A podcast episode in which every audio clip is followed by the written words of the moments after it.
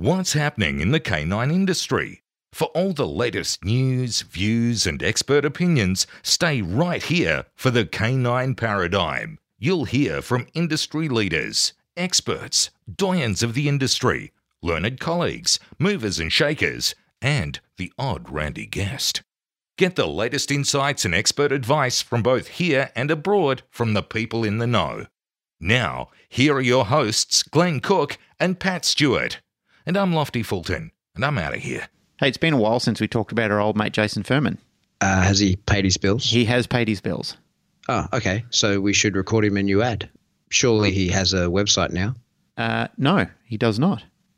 Oh, uh, maybe he's provided a direct phone number people can order through. Uh, I'll just check. Nope, no phone number either.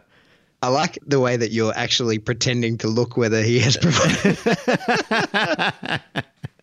so if you want to get in contact with Jason, you still have to do that through Facebook. It's uh, Einzweck Dog Quip, E I N Z W E C K. Jason can hook you up with all the things you might be interested in getting the fire mills, which a lot of people are getting and loving. Mm. He has Herm Sprenger products if you're into those. Yep. He has balls, leashes, tugs. Yep. And at the moment, he has a 10% discount on all Canine USA products. That's pretty cool. And I believe he's got a lot of the other stuff that you can use to compete in GRC as well, such as the sleds and the spring poles. Yeah, that's correct. He Yeah. sure does. Well, that's So great. That's a sport that- taking the world by storm. Yeah. So if you're into that, or you just like train your dog, having a good time, have a chat to Jason on Facebook at Einzweck Dog Quip. Yep. Send him an inventory via Messenger and get your gear. get a website, Jason, you bozo. Yeah.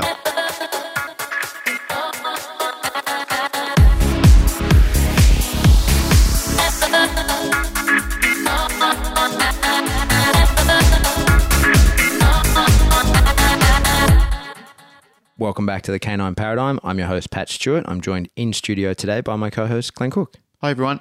It's just us. It is just us. And we're actually in the studio, like the proper studio. We aren't. We haven't lounge room. disassembled everything and gone out into the lounge room. We're actually in our mm-hmm. studio. Yeah. Oh, that's right. Because the other week when we had the girls on, we had to move it all outside. Yeah, because Mike Sutter was here and he was sleeping while we mm-hmm. were podcasting because it was late at night. Mm-hmm. Hmm. That was a pretty cool episode. I enjoyed it. I think what we're going to talk about today will follow on a little bit from that, right? Hmm. Hey, before we do that, I just want to give a special shout out to Mike hmm. because we had him here for the the seminar that she ran on the weekend just past uh, while the girls were in town and everything like that. Absolute consummate professional. Really, really appreciate that guy in every way. Like he's mm-hmm. probably. I mean, we've had some super people here over the years doing seminars, some that I've hosted and some that other people have hosted. And I've got to tell you, that man is just from the start to the finish, he is an absolute genuine human being. Mm-hmm. He gives 100%. Everyone that attended the seminar that I know of that spoke to me absolutely loved being at the seminar and hanging out with Mike. And he basically was living on no sleep. Like the poor guy was so sleep deprived while he was here. There was a night where I took him up. We went up to the high country in Putty and hung out there for a day. He pretty much didn't sleep at all. Slept in the car on the way home and then crashed. This is the day before he's going home, but mm-hmm. never whined about anything, never showed a spoiled attitude. Just goes to show what an absolute professional he is. And I really appreciated every moment I spent with him. Mm-hmm. Yeah. He's my new best friend. Oh, yeah. Yep. well, you are known to carry his pocket around on the yeah, show. Yeah, yeah, yeah. I felt almost, well, I did feel bad for him at the end of the Sunday. I came out and was working some people's dogs after the seminar, and he mm. was sitting there watching, and I could see he was half asleep as I carried a bite jacket over to him and was like, "Hey, Mike, do you, You mind work- working work- my dog?" Yeah. but I appreciate it very much. And the fact is, is that he will always say yes. Yeah, yeah. You know, like he does everything in his power to keep the show going, or just like I said, to just be a, a genuine person. One thing I did laugh about on his comments too. There's a picture of him conditioning a little German Shepherd puppy. Like he's got a litter of German Shepherd puppies he took across the country mm-hmm. doing a seminar over there. And typical to most people who comment without knowing what they're talking about, some guy got on to his forum and made a comment to say that Mike was teaching pups to to be aggressive by chasing cat puppets. And it's a bit of Cat hessian. puppets. Cat puppets. It's the funniest shit ever. And it- it's a bit of hessian on the end, like a flirt pole, yeah, basically. and the pup's chasing it round. And the guy goes, you know, it's disgusting to see that you're getting, you're teaching your dogs to be aggressive to cats by using cat puppets on a string. and I, I, I, I nearly died laughing. I'm going to start calling my flirt pole a cat puppet. we, I, I told Mike that he should be putting out a line of cat puppet flirt poles. Yeah, yeah. Yeah. I'm, I'm doing that. I'm, I'm bringing that into my vernacular. Fuck goes through people's minds. Who knows? That's going to dovetail into what we're talking about today. Yes. But since we are talking about seminars Ooh, and having a like wonderful, that. Hmm. yeah, since we are talking about seminars and having a wonderful time at them, Yes. I want to give one last plug to our Well, there's two coming up, two very important ones. Yeah, So, so- let's plug them both while we've got the So- opportunity. we have got Jerry Bradshaw, Sean Edwards, and Janet Edwards coming out to do a controlled aggression seminar. Most amazing people. It, three of honestly the highest caliber dog trainers and people that you'll ever meet. Some of the nicest people too. and it's two days of grip and bite development. So, like I say, I just need to say this to as many people in Sydney that will listen. We get messages at least once a week asking, How do I get into bite work and how do I get into learning to decoy? You go to that. Yeah. That's it. And if you have the capacity to go to that and you don't, don't contact me later asking, How do I Yeah, get I get asked things?" every second day. Yeah. Questions about PSA, questions about And it's not just about PSA. This is grip development Yeah. for for it's controlled aggression. Jerry's got a whole book on it. It's on a it. broad he does a range, podcast on it. yeah, Yeah. It's covering a lot. It's the controlled aggression seminar. Yeah. Get onto my website, operantcanine.com.au. Go to there's a PSA tab. It's there. Mm. It's like the cheapest seminar in, uh, going because I want people to be there to learn this stuff. Yep. 250 bucks. Go there, do it. That's my ad. Yep. All right, moving on. and we've got Jay Jack coming out Oh, the yeah, month and Jay, after. the Yep. month after, for Yep. sure. So Jazz Whiting is bringing out Jay this time. Mm-hmm. So that's going to be another amazing seminar uh, on the scope. For GRC, if you've got a dog that isn't into bite Thank you. sports, you, got to get into GRC and Yes. check that out. And I just want to say that if you guys don't know who Jay Jack is by now, you must be living under a rock because we've We'll have to get him on when he's here. Yeah, absolutely. Yeah, he's an amazing guy. Done a lot for the sport. Done a lot for for people in general. Done a lot for rehabilitation of dogs around the world. So yeah, get on it. Two very amazing seminars coming up. All right. Now that we've plugged other people. Yeah, we've done the plugging. Yeah. Now we need to talk about what we want to talk about. Yeah. Our topic. Yeah. So I'm not sure whether there really is more of it coming in at the moment or whether we're just being made more aware of it. But we want to talk about the introduction or, or proposed new dog laws, not just mm. in Australia, but worldwide, that's kind of happening everywhere, that there seems to be new legislation coming in that will control how people own dogs, whether they can own dogs. Yeah, well, that uh, is a topic that just started flashing up recently because there's a council in Victoria. I believe it's Frankston Council. I might need to check on those facts a little bit later, but I'm pretty sure it is. However, what it looks like they're proposing is something that people have been calling out for a long time for, and that is tighter laws on dog ownership. So, what people have been asking for for a long, long time now is there's a large concern with how much wastage there is in, in dog ownership. Mm-hmm. So people have basically got the right to go out and get a dog and breed a dog and get any type of dog they want and then basically dispose of that dog at any time in the future.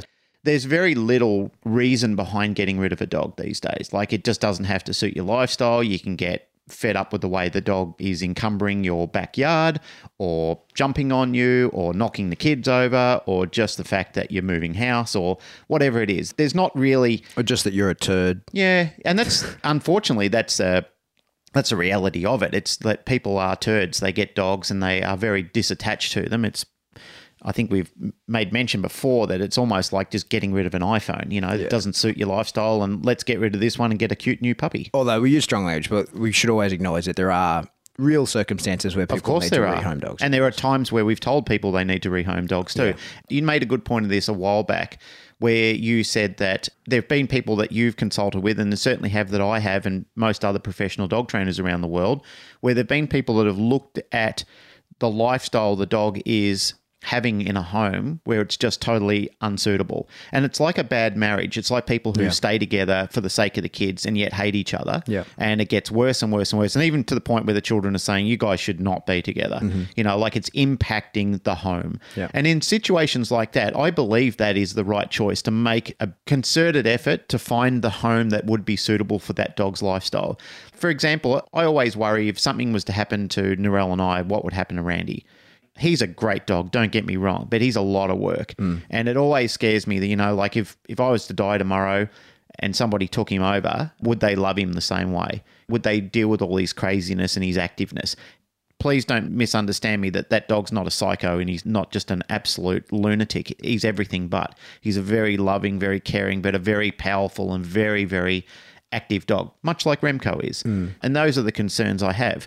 But there are people who don't tolerate that set of behaviors and they're very quick to snap their fingers and say, this dog's got to go. Yeah. And in some cases, it does. Well, I do. I, as a trainer, people are often shocked, and I do recommend a lot of the time people rehome their dogs privately and do it properly. Yeah. But I often say, this is not the dog you want. You want a couch mm. potato. And the reason I'm here is because he doesn't want to be that. And so there's plenty of dogs who do want to be that. Get one of those. That's And- important to recognize, right? Yeah. Mm. Well, because otherwise, we can turn this one into a couch potato, but we have to crush him. Mm. Like that's we have to like literally destroy what makes him him. Yeah. Right. And I'm I'm not the guy that's going to do that. So I like unless you're prepared to do the work and get into the work, then you've got the wrong dog. You you, you should find someone who does want that dog. Mm. And of course, like I usually will, what what I often recommend to people. This is sort of a little bit off topic of what we plan to talk about, but when you're rehoming a dog, sell the dog. Don't give the dog away because people people then like pretend like they're doing you a favor taking that dog. It, mm. it, it has that connotation of like, oh, I'm I'm the saint that came in to rescue the dog. Yeah. Put some good obedience on the dog. Spend six weeks or send it to a board and train or whatever. Get it like flashy obedience. Get it done even if you have no intention to do it, and then mm. sell it as an obedience trained dog. It's totally that's to, there's people looking for that. And and then even if you only recover your money from get getting the the board and train done, at least then it's going to a home that has a dog that is going to fit their purpose rather than you're expecting then someone who's going to fall on the sword for you and take over something that you don't want, mm. right? That's my advice anyway. And and I've had people do that plenty of times. It's not bad advice. And there was an old mentor of mine many years ago that told me a saying that says, free advice is worth the cost that you paid for Yeah, it. yeah. And that's that's in line of what you're primarily just saying then is that there are times where people are giving trying to give dogs away, like begging people to take their dogs. Why not put a little value on the dog and, Yeah. and make people want it, make it special that they've actually purchased the dog. And you generally find that when people purchase something, this is not all generally not always the case. I mean, I've had people buy puppies from me before where they're spending, you know, onwards of two and a half thousand dollars, still yet to find the dog dumped in a pound somewhere. Yeah, Um, which happened recently. We found out that a lady that purchased a dog off us, it's actually in our agreement that if the dog is to be surrendered, that we get told about it and we get to offer the dog up for adoption mm-hmm. on our Facebook page. And usually, when people do that, we have, we, you know, there's there's plenty of people who respond to the ad and jump on it. But this wasn't even the case. It was just a lady notified me and said, "Hey, I've got one of your puppies that you bred. This is the dog's pedigree name. Can you tell me about the dog?" And I, s- I was actually reeling because the person who owned the dog up until recently was telling me it's the best dog they've ever had and they were just absolutely over the moon about it.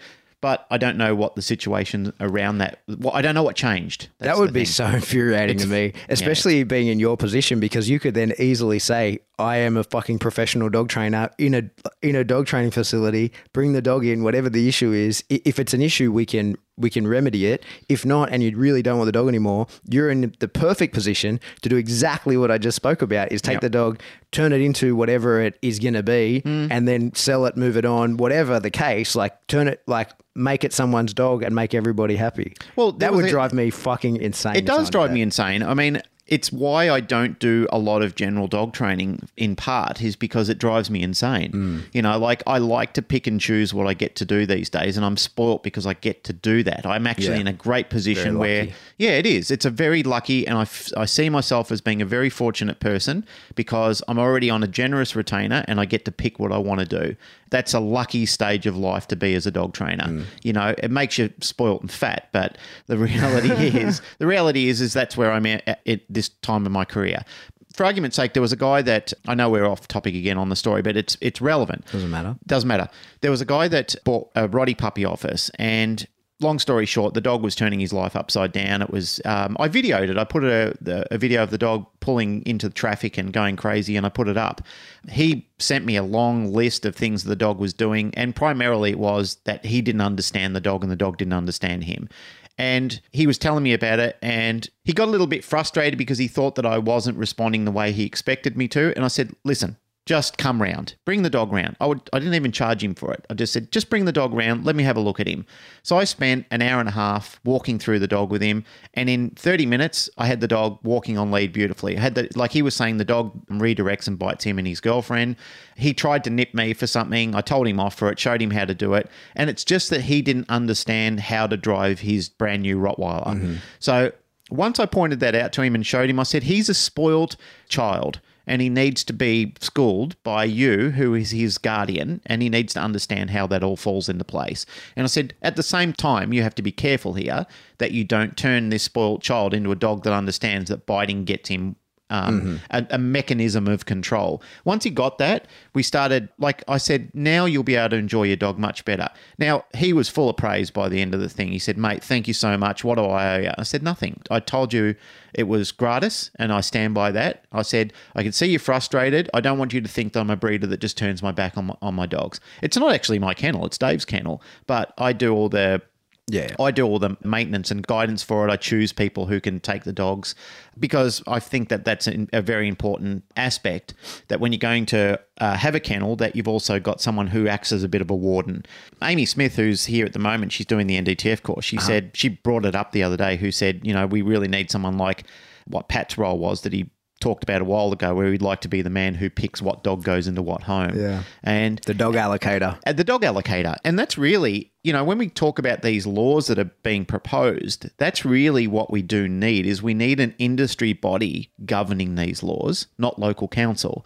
We need somebody who's in the canine community, you know, kind of like having something like the IACP for argument's mm-hmm. sake, which really needs a membership drive at the moment. You and I have been speaking to Melanie Benware. She's going to probably come on the show at some stage. Yeah. Because really what we need is we do need organizations like this to get large community support, especially for people who are crying at home saying there's not enough support for the balanced community, for people who want positive first, Lima, balance to be brought on a large scale so we're not being dictated to by larger organizations because let me tell you something folks. These guys are assembled and they're ready. They're the avengers of the dog training world. Mm. They never rest. They never settle. They're always ready. They finance their groups very well. I mean we get people complaining about donating a few bucks here and there. These people will donate you know their estate to these organizations Yeah. you know and that's the thing the problem. that is the problem is they're very rich organizations and they're very assembled and even though they're some of them are mad and they don't agree with each other they do on these topics and they come together very readily and largely to support these causes which is something that we need to do Yeah. so we need to we need to be more vocal about this we need to have better representation and not scattered representation sorry you got something to say Well, just on the IACP thing. So I, um, as we talked about on the show, yeah on tell the- us about this i'm i'm, I'm Well, I'm interested. on the legislative committee now. Yeah. Um, and this is maybe why uh, so much of this legislation stuff is in the forefront of my mind because I'm paying attention to it, whereas in the past I probably haven't. Because I'm, I, you know, it's part of the role in doing that. But the issue is like that's a volunteer role, and everybody in the IACP is in a volunteer role, and they're dog trainers, and so everybody is doing what they can and trying to stay across as much as they can and be as big an influence as they can. But they're also uh, it's no one's job. Everybody has to then also do a job. and it chews into your business time right Yeah, well, and, And that's, theirs. that's the big issue. And so, what has actually made me very angry, and I've called a few people out on it, certainly in Australia, is who complain about the lack of representation from organisations such as the IACP, of which they are not a member. And so, That's really yeah, guys. so I got to say I, I told some. People to fuck off. I said, hmm. like, until you are a member, you have no stake or claim or say in what the IACP does. Yep. And you pay your hundred bucks or whatever it is and become a member. And because the IACP and all those bodies represent their members. And so you you can't complain that IACP or any other organization isn't representing you well enough when you are not a member of it. They have no requirement to do that. And the point is we all pay our money and then uh, you know, what is being set up, I, I don't want to speak out of school, but the, the IACP is in the process of organising a facility by which you can donate to the legislative committee because like we need to employ lawyers and stuff like that to do lawyer work right? Because we can as dog trainers can talk about these things and we know what should happen but the actually people who are involved at the the political level you need input from lobbyists and lawyers and that sort of things. Yep. and all everybody as much as we would like to work for love that love doesn't put food in my belly right? And so uh, everybody has to be employed and there's lobbyists that are totally capable of doing this and this is what uh, other people other organizations have is they have people who are on the full-time gig because like you just said people leave their fucking estate to these sort of organizations like Yep. people leave They're so passionate. yeah And that's the driver behind it is they're far more passionate for their cause than a lot of the members in our sector are, are passionate about our cause. Well, we're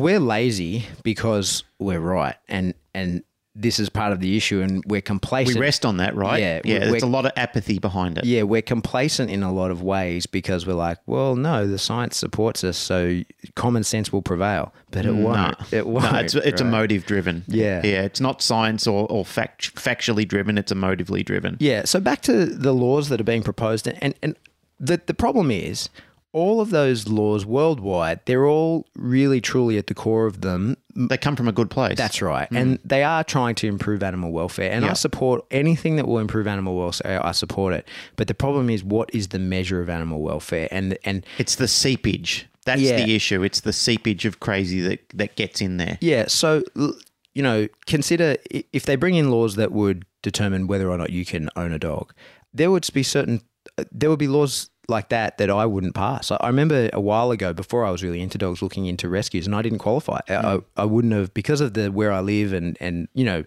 I essentially don't have a yard, but I raise and train fucking working dogs professionally. Hmm. I manage that, and because I don't want my dogs, I don't like. I don't think dogs need a big yard. They need fulfillment, and they can live on the couch for the the hours when they're not working. You know what I mean? Like, hmm. I, it's not a, it's not an issue for me. But I would be very afraid of legislation that would then, because of where and how I live, say that you can't do that anymore without considering the individual, and that's why uh, the individual's capacity to do that. So guidelines is probably a better thing to to look at rather than actual legislation that makes it law. And I think we already have enough animal cruelty legislation. It just needs to be impl- it just needs to be enforced. Yep. Right? Like if you if you're knowingly injuring an animal, I'm positive that no matter where you are in the Western world, there's a law to prevent that. Yep. And we don't need any more. We don't need any more that eh, that would make it more and more prohibitive and restrictive. Like I think we talked about it on the show. It might have been New York, I can't remember, but it came up in the IACP meeting that there was a a proposed law that was regards to crating, and the crate had to be four times the length of the dog and twice the height. So it was essentially a kennel, right, like a run. Uh, who can do that, and who in New York can do that, right? The the point is, like in your apartment, how do you keep your dog safe? How where does your dog sleep? Like how do you how do you control the dog's access to things that might kill it? If your dog's going to be eating, you know, tearing your cushions apart and eating the stuffing, then it's impossible for you to prevent that. You have to be monitoring that dog 24/7 at home. Mm. And who can do that except for people who have it in their mind that that's how a dog should be looked after. And what really terrifies me about all of this is the people who are the most vehement pushers for these animal welfare laws typically themselves have nerve bag dogs that they've created and they don't really know what they're doing they're certainly well meaning and and this is the biggest issue is they they just don't know Yeah. and, and a lot of them will then make up Ignorance is the driver, right? yeah, and they mm. make up the story about how you know my rescue dog was beaten by everyone because he cow. Like they make up all this bullshit story, and don't understand like no your lifestyle has created this dog to be that way you have created this and now that's a lifestyle you are trying to legislate everybody into fucking having mm. and that's a disaster Yeah, I totally, totally support that. that's yeah. When you've got a very small window into the world and you've only been looking at that window and yet you hold a very powerful opinion on that, that's only one aspect of how you see that view. And that's the problem for a lot of people is they're looking at it from very two-dimensional view. You and I were having a conversation about this before mm. before we started recording, you know, about information that I didn't know and information that you have very good insight to. So it was it I mean for me that that was a very important schooling lesson. I mm-hmm. got told something that I thought I knew information about but in fact I didn't. Mm-hmm. And the important thing is in a situation like that for many people is you need to be in a receptive situation that you can say okay, I was wrong. I need to move on from there. I had a viewpoint on it. It's not factual. It's wrong. It's just what I knew at the time. The unfortunate thing for us, which you just did a good explanation of, is that a lot of people aren't willing to bend from that. Yeah. You know, they're not willing to be flexible in a position to say, you know what, that argument, it isn't supported. I'm not going to sit with this anymore. I really have to re examine what I knew about that situation. That's where the scary shit starts to come into play. And I'll give you an example the RSPCA have copped a lot of flack for a lot of things mm-hmm. in this country and even in, abroad in, in different sectors of what they represent ASPCA, RSPCA, etc., etc. So there's like all I think in America they're just the SPCA. I think they? so, yeah. And in England, Yeah. the ASPCA or RSPCA. In England? England is the RS. original RSPCA. right. Okay. Yeah. What does it stand for? Royal Society of Prevention of Cruelty to Animals. There you go. The old acronym that used to be going around was the Removal from Society of People's Companion Animals. Well, And look, to be honest, it depends on the person in the driving seat Yeah. on how legislation falls into place and how active they are. And there's some great people in the RSPCA and there's some not so great people. But overall, they try and do the best they can with what they've got in preventing cruelty to animals. It's when they overstep that mark, like any other organization, that's where I see a problem coming into play. Like I support a lot of things they do when I see some of the shitty things that go on, and we don't get to see that. We don't get that window into what the inspectors are going around and seeing that awful viewpoint of how cruel and how oh, uh, some of the shit they would say would be horrific. yeah, it's terrible. But I'll give you an example of wasted time with some of these organisations, which personally affected us. Mm-hmm. We got an inspector turn up here one day, and I don't know if I told this story here before or not. I've Let me ask told you a question about that. So they don't need any kind of warrant or anything. They can just Nope. rock up They and can just rock your up. kennels. And Yes. what power do they have to do that? How do they? How? Well, they're a self-governed power. They have their own uh, own power. so this is something I've never fully understood. Who who entitles them to that power? Like if you just say no, you can't come on. They're- like the police can't come in here and search the place. not without a warrant. That's right. So why can the RSPCA? Well, because if they are, if they're suspect that you have performed animal cruelty, or especially because you're operating an animal business, So can they do that into an individual's home? yes, That seems outrageous to me. That the police could suspect that I have a meth lab and will mm. have to go and prove to a judge that that is a reasonable suspicion in order to get a warrant to come to search my home. But an RSPCA officer can just enter my home without any prior approval from anybody they're, else. they're self-governed.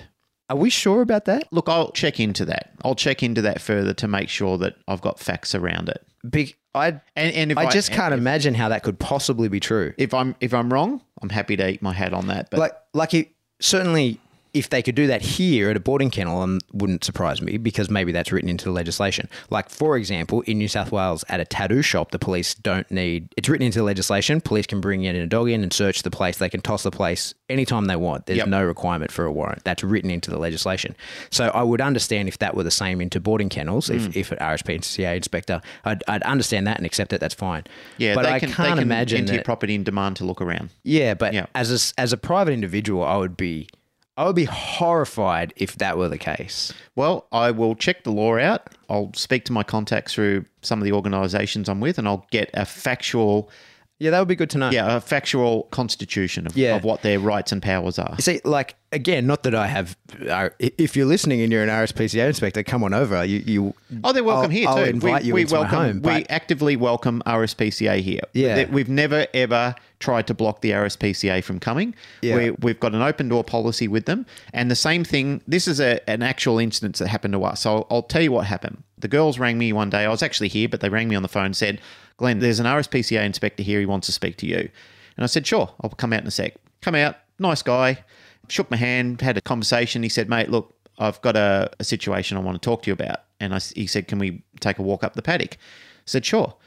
And he said, um, I'm here to inspect the property. There is speculation that you are running live baiting on the property. And that you, and, and, inside your training shed, this is the one we do seminars. He said, inside the training shed on Saturdays, you've got dogs that are killing small animals and it's a bloodbath in there.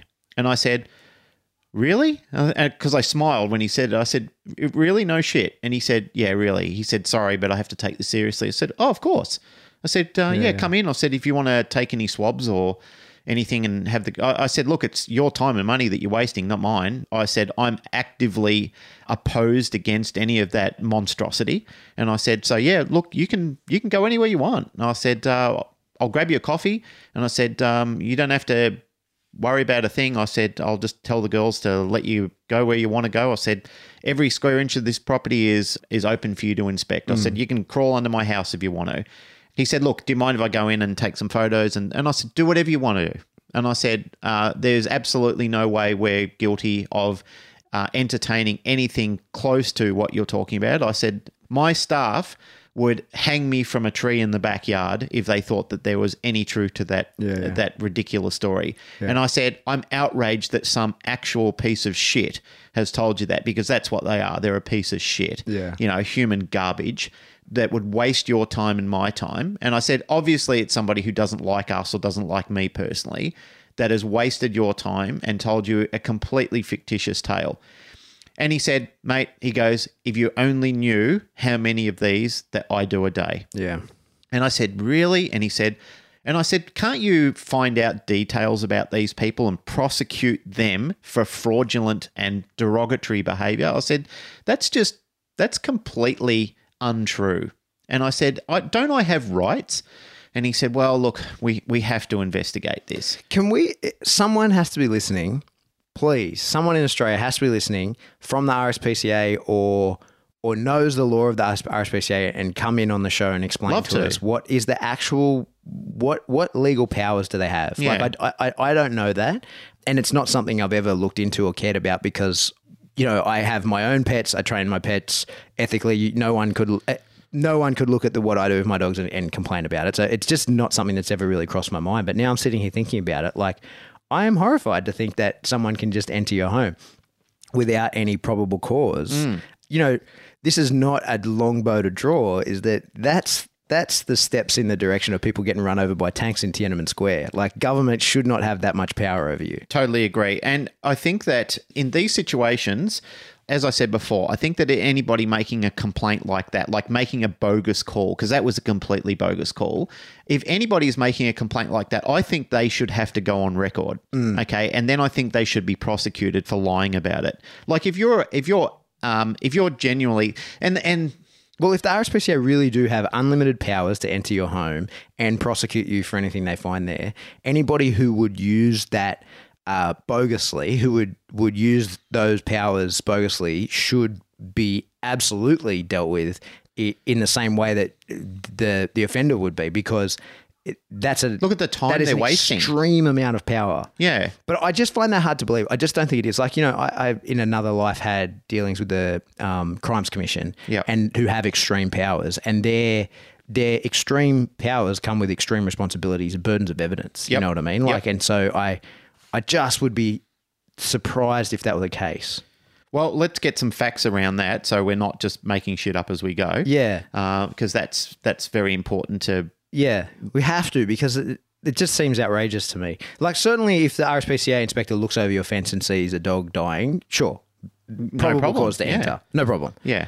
But to just go, hey, someone said That's Yeah. that can't that can't that's not okay. Well, it, from us, from a boarding kennel perspective, like I said before, we've got open door policy anyway. Um, Yeah, of course. So you Yeah, know, like if local council come down here, or if RSPCA or police or anything like that, not that they do, but if they do, in this one case where the RSPCA came down, we just say, yeah, sure. Where would you like to start? Yeah. Okay. And there's Of nothing, course, uh, because you've got nothing to hide. It's got nothing to hide. Like people have said to us before, oh, you must, you know, like when dogs are barking and so forth, you must put electric collars on them or you must use medication to quiet them. The answer is no. We have no law or no right to do so, and we don't. Yeah. You know, I mean, we don't. classical music. We put we play classical music to the dogs at night. Yes, we do because it's it's called through a dog's ear if you haven't got a boarding kennel or you just want to keep, help keep your dogs quiet. It's reduced our nighttime noise by about eighty percent. Yeah. So I play classical music to them, and I actually get up and find out what the problem is. Like if the dogs are excessively barking during the night, Yeah. you know, I might get a text from my neighbor saying, "Dude, seriously, it's going for long enough."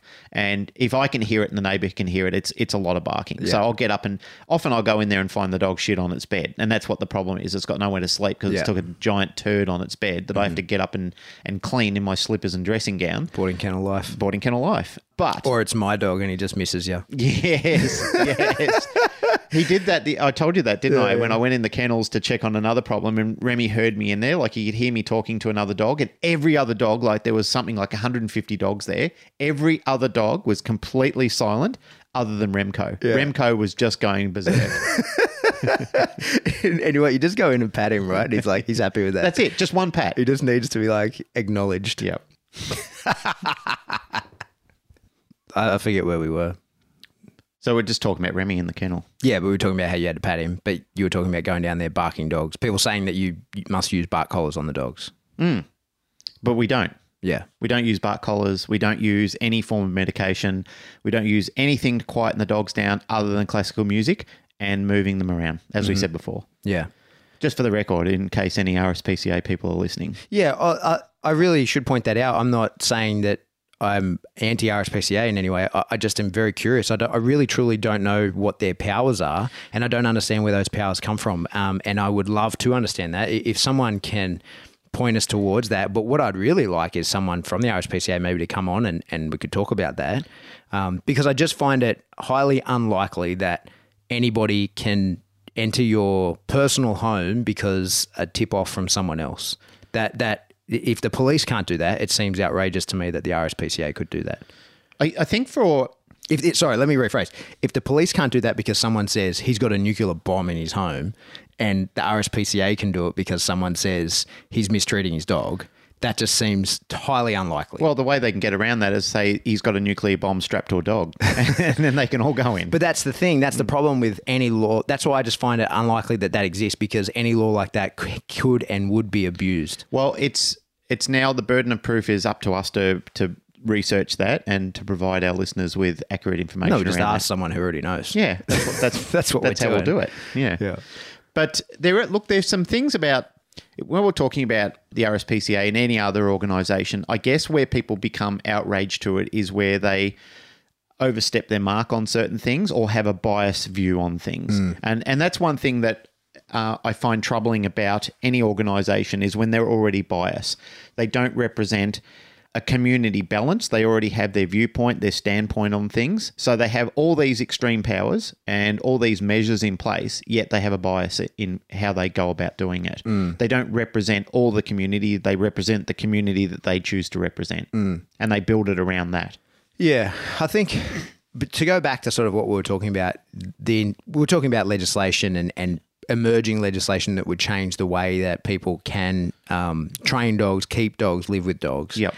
And I think that's exactly the issue: is a bias towards a particular style that isn't necessarily the most effective. Mm. And and in all of these, i- the implementation of any law, I'm always really concerned, very very afraid of when it becomes impossible to not break a law.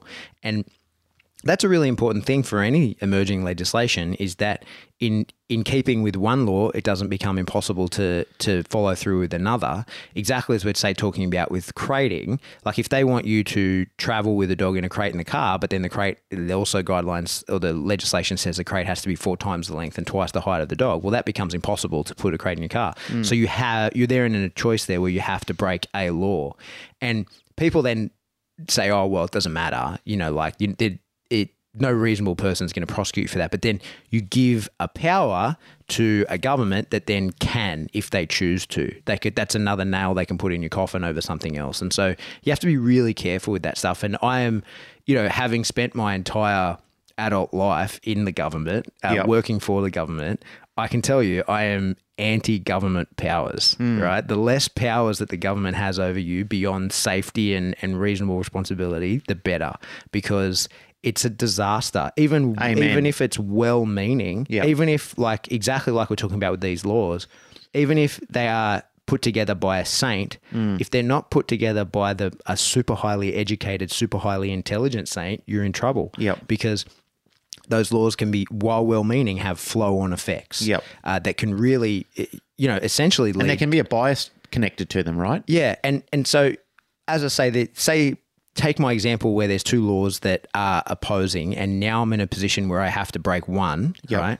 Well, the only way I can not break it is to not own a pet, and I Mm. think that some of the ulterior motive of some of these groups, and certainly not the ulterior motive of PETA, for example, is to abolish pet ownership. That, They're that's vastly not, outspoken about Yeah, it. Yeah, that's Ingrid not an Newkirk ulterior has motive. has made it her life choice to abolish any form of pet entertainment, ownership, or anything to do with human beings having uh, ownership or or consuming uh, animals. Full stop. Yeah, and you know that's a kind of a scary thing to to acknowledge. And and like I say, in our upcoming federal election, people sort of a, a protest vote is maybe the the animal the animal rights party, right? And people don't understand like that would be a disaster if they actually couldn't do any of the things that they want. People see that and they go, "Oh, animal rights! Like I support that, and I don't support any of the bigger parties, so I support animal rights." Here you go, without looking at their policies. But if they actually got in, it, that's the end of pets. That's the end of that's the end of life as we know it. That it would radically change everything that we're involved in. Yes. Um,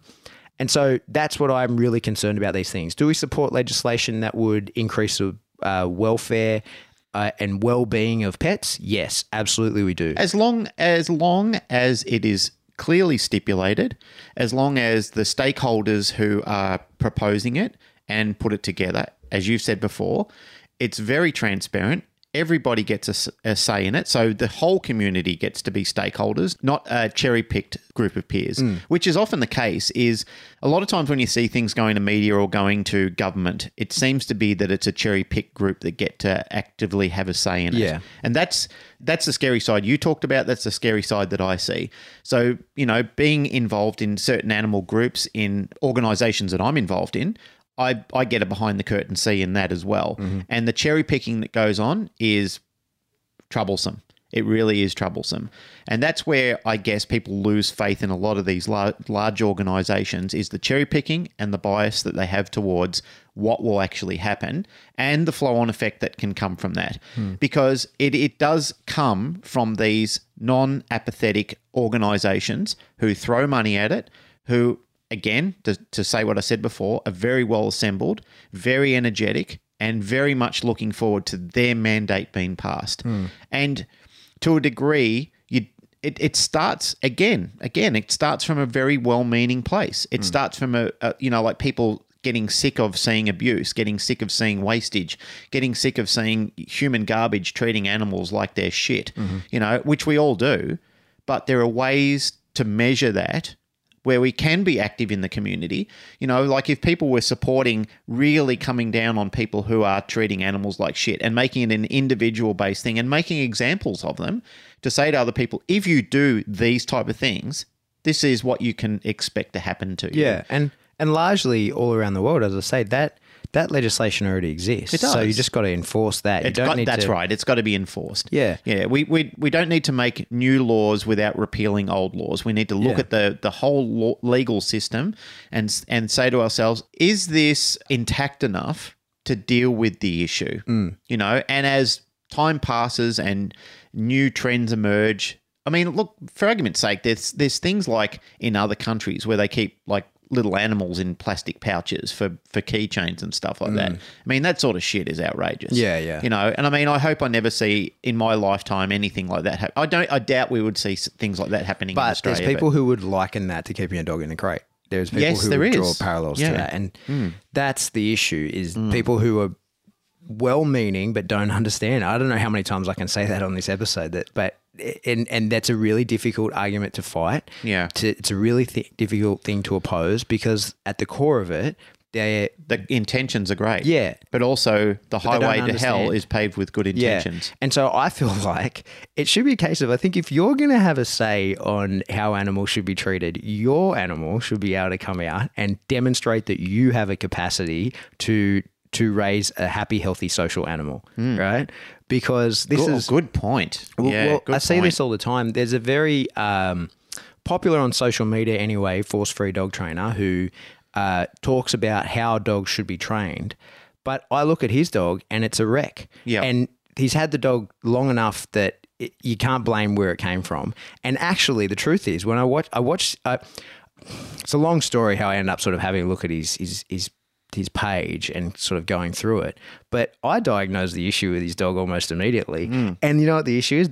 I would fix the issue with just positive reinforcement. It's not like there's there's some big bizarre. It's not like his dog needs to be yanked and cranked and, and fix the issue. He is creating the the issues with his own dog, and so he would then be a person who would push and say, "Oh, well, this is how a dog should be treated, and these are the tools that should be used, and this is the type of training." Well, mate, we get to watch your style of training online with your own dog, and you blaming the person before, right? I, I, as a professional dog trainer and someone that knows how to deal with dogs, am watching you create the problem and solidify the problem that you have with your dog, uh, and that's the big concern. So I think that anybody who's going to have a real say or be an influencer in how dogs should be treated should be able to show that their dog has the capacity to fill to, to fit into the world the way that is necessary for their advice to be heeded. Yep. I think. I'm sure I speak for both of us, but I'm going to speak for myself because you can chime in at any time. But I'm violently opposed to tool bans, full stop. Yeah. Um, I am all for education, all for. I'm, I mean, I'm even for um, mandatory education on using certain tools. Yeah. I'm open for, um, you know, schooling to take place in order to use certain type of tools. Yeah. Like anybody in Australia, if they fall under the right category, of course, can own a firearm. But you have to do a course for it. You have to have st- safe storage. And then, I've, like everybody else who owns one, you're on a list. And I think that the same sort of thing should happen for people who want to use certain type of tools. Yeah. Okay. That they should go to schools with professionals that understand the use of them, and they should be passing a set out criteria. Yeah, I I definitely agree with that. I 100% agree with that. What then I'm concerned about is Who sets the criteria? Yeah, what is that criteria? That's that's the problem. because That's where I keep coming back to with all this, and even this local council who wants to propose these laws is who gets to look at that and like who is the stakeholders that get to come in by design. Again, is that going to be a cherry pick committee of people that do that, hmm. or is it going to be actual dog trainers and actual behaviorists, okay, that deal with dog problems? but you said that you, you open up a can of worms. Yeah, I did then, didn't I? Because I said actual, and then they, Well, they actual behavioralist. I'm not a behavioralist. I don't have a PhD. Well, you're not a veterinary behaviorist. Yeah. That's why I left out the word veterinary. But like, w- what is a behavioralist? yeah, well, that's debatable, isn't Th- it? this is the issue. That's this the is issue. where this is Yeah, the that is the problem, issue. All right, because uh, like I have no qualifications. I have none. I'm traveling the world teaching people how to train dogs, but I haven't got a fucking piece of paper to my name that says I know how to do it. Other than I have a certificate from Bart that so you're basically a fraud. Well, essentially, I am. yeah, but this is the thing. Like, I have no, I have, no one has ever, except for uh, I, from Bart from Bart Bellon, I have my certificate for having completed the Silver and Gold NePopo School, and from Michael Ellis, I have a certificate saying that I did a week of puppy training with him. That's Yep. it. That's all I have. And they're neither. Uh, I mean, in the industry, both are um, well respected. Yep. And, and I'm very, very proud of both of those things, but they're not worth the paper that they're printed on. But hang on, you're not you're not going out there and certifying people. No, Like, that's you're right, not I'm not- giving you're not doing certified courses. No, but that's what I'm saying. Like my opinion in the industry is reasonably well. People listening to our show, Yeah. I'm getting paid to to go and tell people what I know and give my opinion. But it's actually uh, I don't have any background with which to lean on. You know what I mean? So why this is the issue? Why would a government or council listen to what I have to say? Other than that, I can say, well, here's my two dogs. Yep. These are my two, and here's my list of, uh, you know, probably now thousands of well, I don't know, at least hundreds and hundreds of clients and people that I've trained.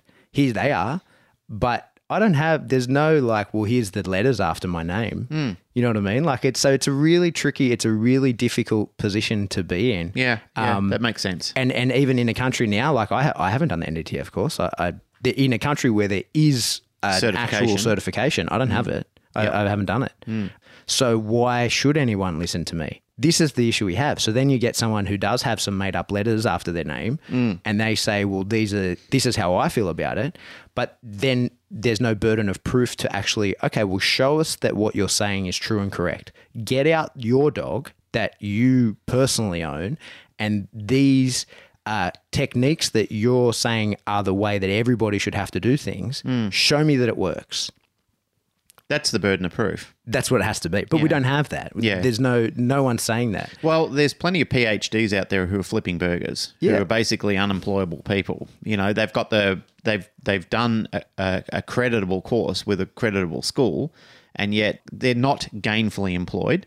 They have no further credibility. They're a doctor in something, but they're still working in a hamburger store flipping burgers. Yeah, but I'm not worried about them. I'm worried about the people who are do have a degree in behavioral science and don't actually understand behavioral science. Mm, that- They- yeah.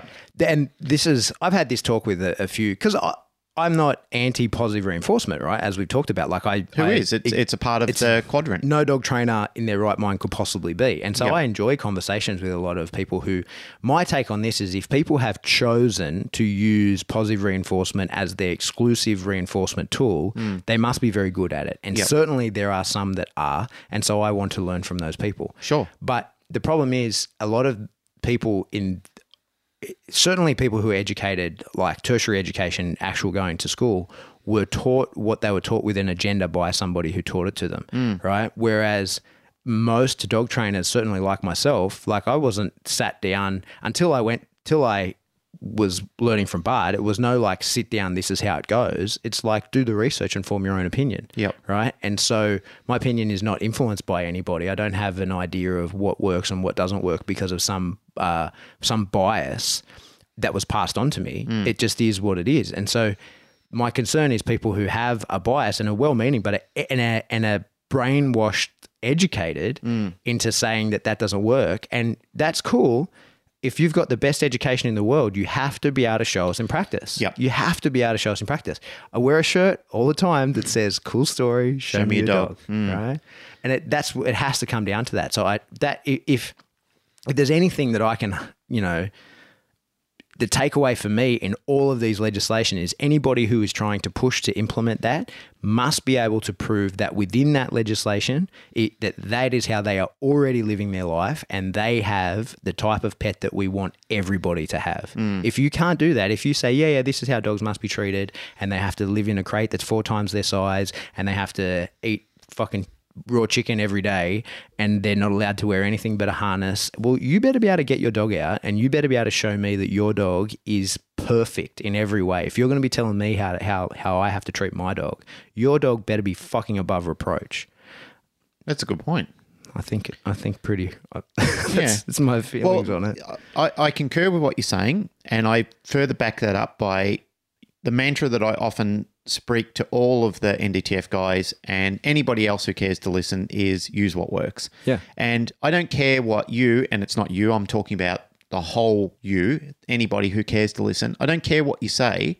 If you can't show me, this falls in line for your conversation. If you can't show me that it's working, you know, like if you've got an opinion on it and you've spent 50 minutes telling me and in five minutes you can't show me it's working, I nod my head politely while people are telling their story to me and telling me everything that I'm doing wrong and everything they're doing right. And at the end of the conversation, I'll say, okay, well, let's have a look at that. Mm-hmm. And they'll pull the dog out or they'll pull whatever animal out or their child out or anything like that. The demonstration is a train wreck. You know, you're just looking at it, and then the, the excuses come out. Oh, well, it doesn't happen today because the moon's out, and you know the dog can see it in the sky, and it looks like a giant tennis ball. now it can't concentrate.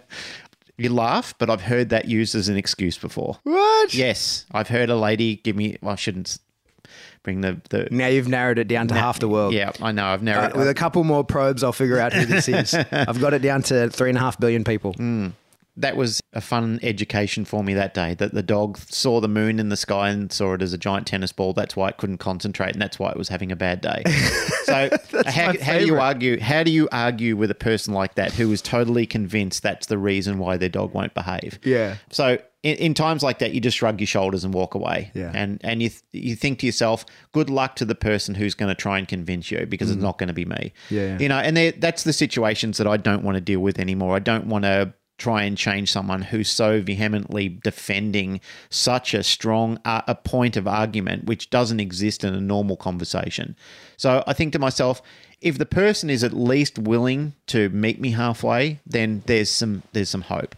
But when you've got, you know, like I just don't think that there's any point trying to convince those other people. And unfortunately, they're the people who are who are strongly trying to influence some of the lawmakers and some of the decision makers that we're worried about with these new laws being brought in. Yeah. Do you know what I, I would like to see? I don't know if it would be a law, but certainly something brought into like the curriculum at schools is animal training parts. So you don't have to like, you know, that there's schools that like agricultural highs that have mm. a whole portion of that. But at normal in primary school you should teach basic awareness of dogs and how to approach a dog and not to approach a title like basic Well, they do that- have those. They Yeah, do but- have those first. Basically, what you said, I, I'm I forget the name of what it's called, but it's a it's an education program where paid professionals go into schools and they educate Yeah. children on how to function and behave around dogs. Yeah, but then so then again, tap them when they're older, get in there when they're, you know, 15, 16 Yeah. and do some like actual husbandry stuff, right? yeah, that's not a bad idea at all. like and this mm. is like actual life skills that mm. would be usable beneficial in yeah. the home in in careers. I mean, not everybody's going to go and be a doctor or a lawyer or a real estate agent or whatever you want to be. There's, I mean, you know, we've got hundreds of young people who love working in the kennels, and you know, they've left more lucrative careers to come and clean up after dogs. Yeah, because otherwise people are getting their education on uh, how to train a dog from TV. Yeah. And and all you're getting on It's a TV, bias. Well, all you're getting on. TV is an ent- a show that entertains. Yeah. So Cesar Millan makes a very entertaining show. It's very I- I before I knew anything about dogs used to enjoy to watch the Yeah. show. And then you get Victoria Stilwell makes a very entertaining show. Before Mm. I knew anything about dogs, and so whichever one you end up watching is the one that is going to be uh, you're influenced by Why do you think they're picked to be on TV? They're entertainers. Exactly. So, Yeah. But it's not education. It, it's it's entertainment, and so that's a real issue because that's where people are learning. And then you know, I mean, how often do you hear the just ridiculous things that, and, and it's people's like your the moon is the tennis ball, Hmm. but people really genuinely believe that a dog's motiv- uh, behavior is motivated by whatever outrageous thing. Well, Look at all the wives' tales that have existed over the years. You know, Yeah. things that are just totally bizarre. Like if a dog has any form of blood, it becomes blooded and then wants to kill everything in its path. Yeah, yeah, Hmm. yeah. Uh, did you? Uh,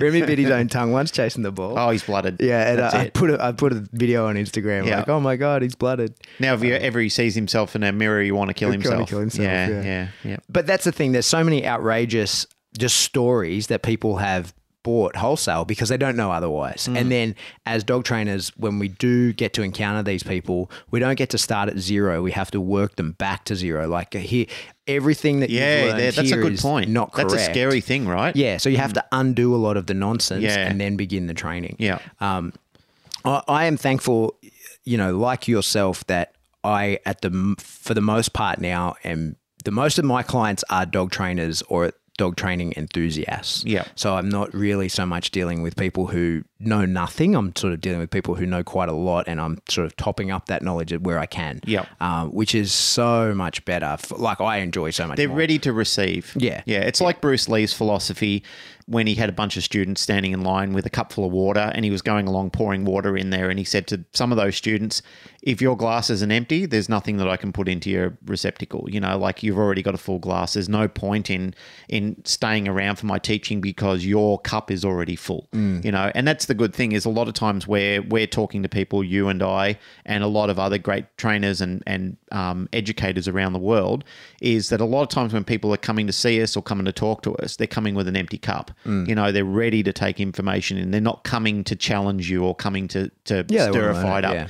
And look, I've been accused of being biased before. You know, like there's be, people have said to me, Glenn, you you often make comments about your concern of other people's bias, yet you have a bias. I have a I have a standpoint of what I would like to see, but I'm also open to be changed. You know, like like um, Steven Crowder uh, changed my mind. If you can change my, I mean, people accuse him of having a bias as well. They say he is quite biased in his approach. But if you can actively change my mind on something, if you can show me a better way to do it, then I, I have to stand corrected. You know, and that's been the case with certain things sometimes where people have shown me ways and they've said, dude, really, you, you need to pay attention to this. You know, like I fought for other people in the past when they have been they've been extremely wrong in their viewpoint, and I've stood up for them as a, a, a matter of loyalty.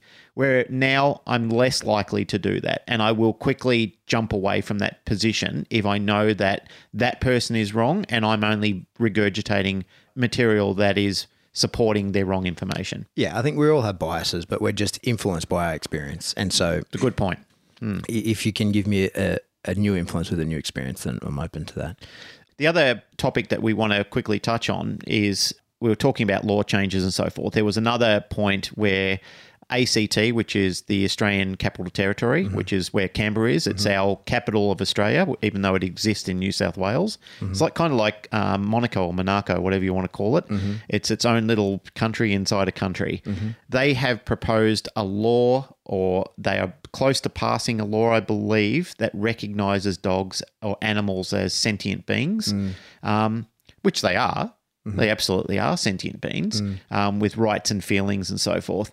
There was a concern about this in the United States. I went over there for a conference a few years ago, and there was a very, very large concern about having that as a official law in the fact that you could be charged for murder or manslaughter if you um, killed your dog or accidentally killed your dog in some fashion. Mm-hmm. It could be viewed that you've you've murdered some someone because now the animal has an identity. Hmm. So if it it, you, it it could be a complete accident. Okay, you might run over the dog accidentally because the dog was behind the car or something like that. And depending on which way the court case goes, you could be charged with manslaughter. Hmm. Um, so that was a genuine concern that they had in the United States because that was how the legal defense was gearing up to look at those sort of situations. Those things are in line, I guess, with and and I might be off target here on what this law is proposing because I don't know enough about it. Just flashed up in our news feed, and a few people have pointed it out and said this is a concern, or what do we know about this? Mm. Well, to be honest, I don't know a lot about it.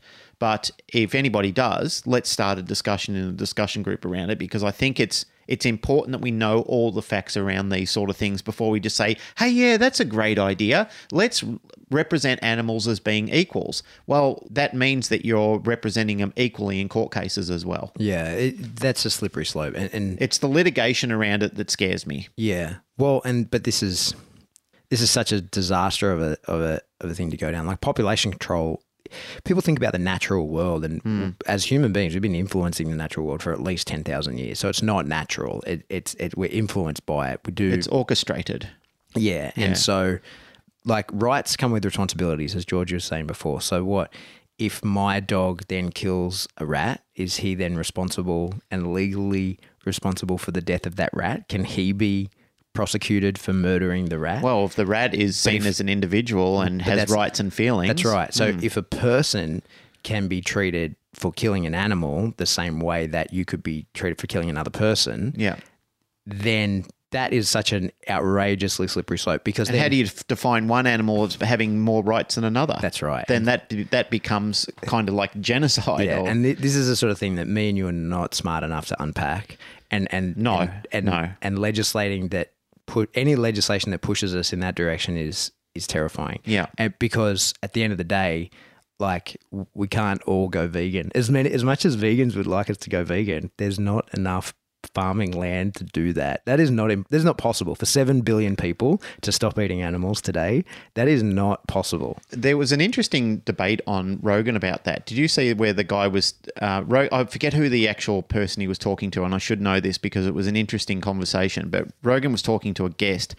His point was that vegans don't understand how many vermin or or animals that a farmer will have to kill and eradicate to Yeah. stop them from eating cropland Yeah. because they're planting all these plants and materials, you know, that don't just exist in the natural world for the Yeah. population to be able to take on. So if we're that means that we're decimating forest lands that which kills animal habitat. yeah. That means that they have to kill and eradicate them to stop them from getting on there and like all the roos and everything that get in there and Yeah. you know destroy crops of barley and wheat and everything else. I mean, they'll have to mow them down to stop them. They'll have to actually step up what they consider pest control because Mm. effectively they've become a pest. They've they're they're consuming our food. Yeah. Well, it's. So I'm far. not saying that's right or wrong. I'm just saying that that was an interesting conversation. They discuss it better than I believe I could. But even Rogan was going, "Oh yeah, this is a mind blown sort of mo- moment." Well, anyway, it's so far from the scope of our dog training podcast. But I think at the end of the day, the truth is just don't treat your dog like an asshole. Be good to your dog, and there's like these issues don't arise. And people listening to us aren't doing that. But it's the case of like just you got to be careful of any legislation that would enforce how you can train Deep your dog. dive into it, unpack it carefully, and Yeah. and ask the people who are the stakeholders in it. You know, ask a lot of questions to them first. Don't just. I think we're all guilty of this. I'm speaking from experience. I'm a person that had to be schooled and had to learn the hard way with certain things because I've taken a standpoint or a viewpoint from ignorance before. And I won't say that won't happen into the future as well because it seemed like a good idea at the time because I was told what I wanted to hear. I believed that, and then I took a standpoint on it. But when you actually look at it, you're going, well, I didn't actually know half of this. And that's because you're remaining ignorant behind it. So anybody who's trying to sell your cause, sometimes they'll tell you the nice stuff around it, they'll sell you the entertainment factor around it or how it will benefit you.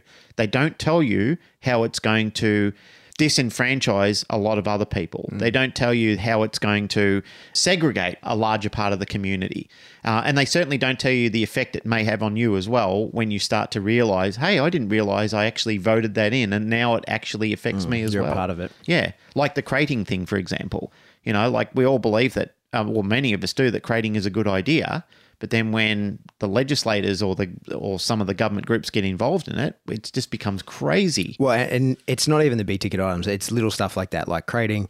There's people who are trying to push to ban collars, like flat collars, flat buckle collars. They Yep. want dogs only to be allowed to wear a harness. Yeah, Like, it's just, a ban on top of a ban on top of a ban on top of a ban. It's madness. Yeah.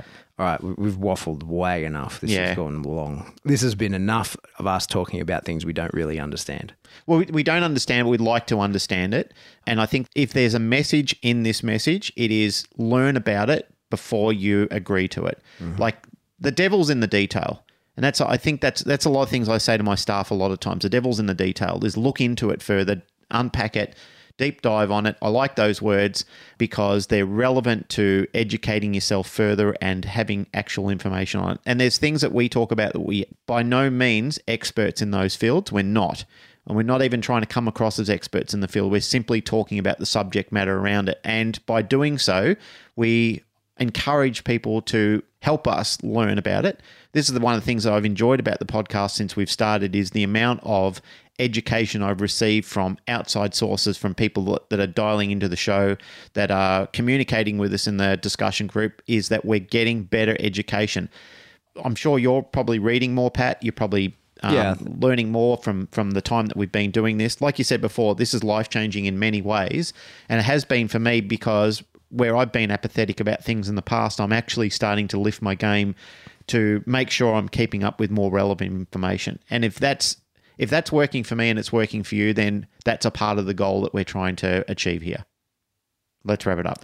That's it for another episode of the Canine Paradigm. As always, if you like what you hear, like, rate, share, subscribe. Do that through whatever subscription service you download us from. That's really important. No one does that anymore. So get on there, guys. Um, That's true. If you want to support the show, do that via Patreon. Three bucks a month gets you extra episodes. Ten bucks gets you a live Q and A about that episode, and I'm going to do that one pretty soon. And if you want to get in contact with us, you can do that info at the canineparadigm.com. That's it. Glenn, music.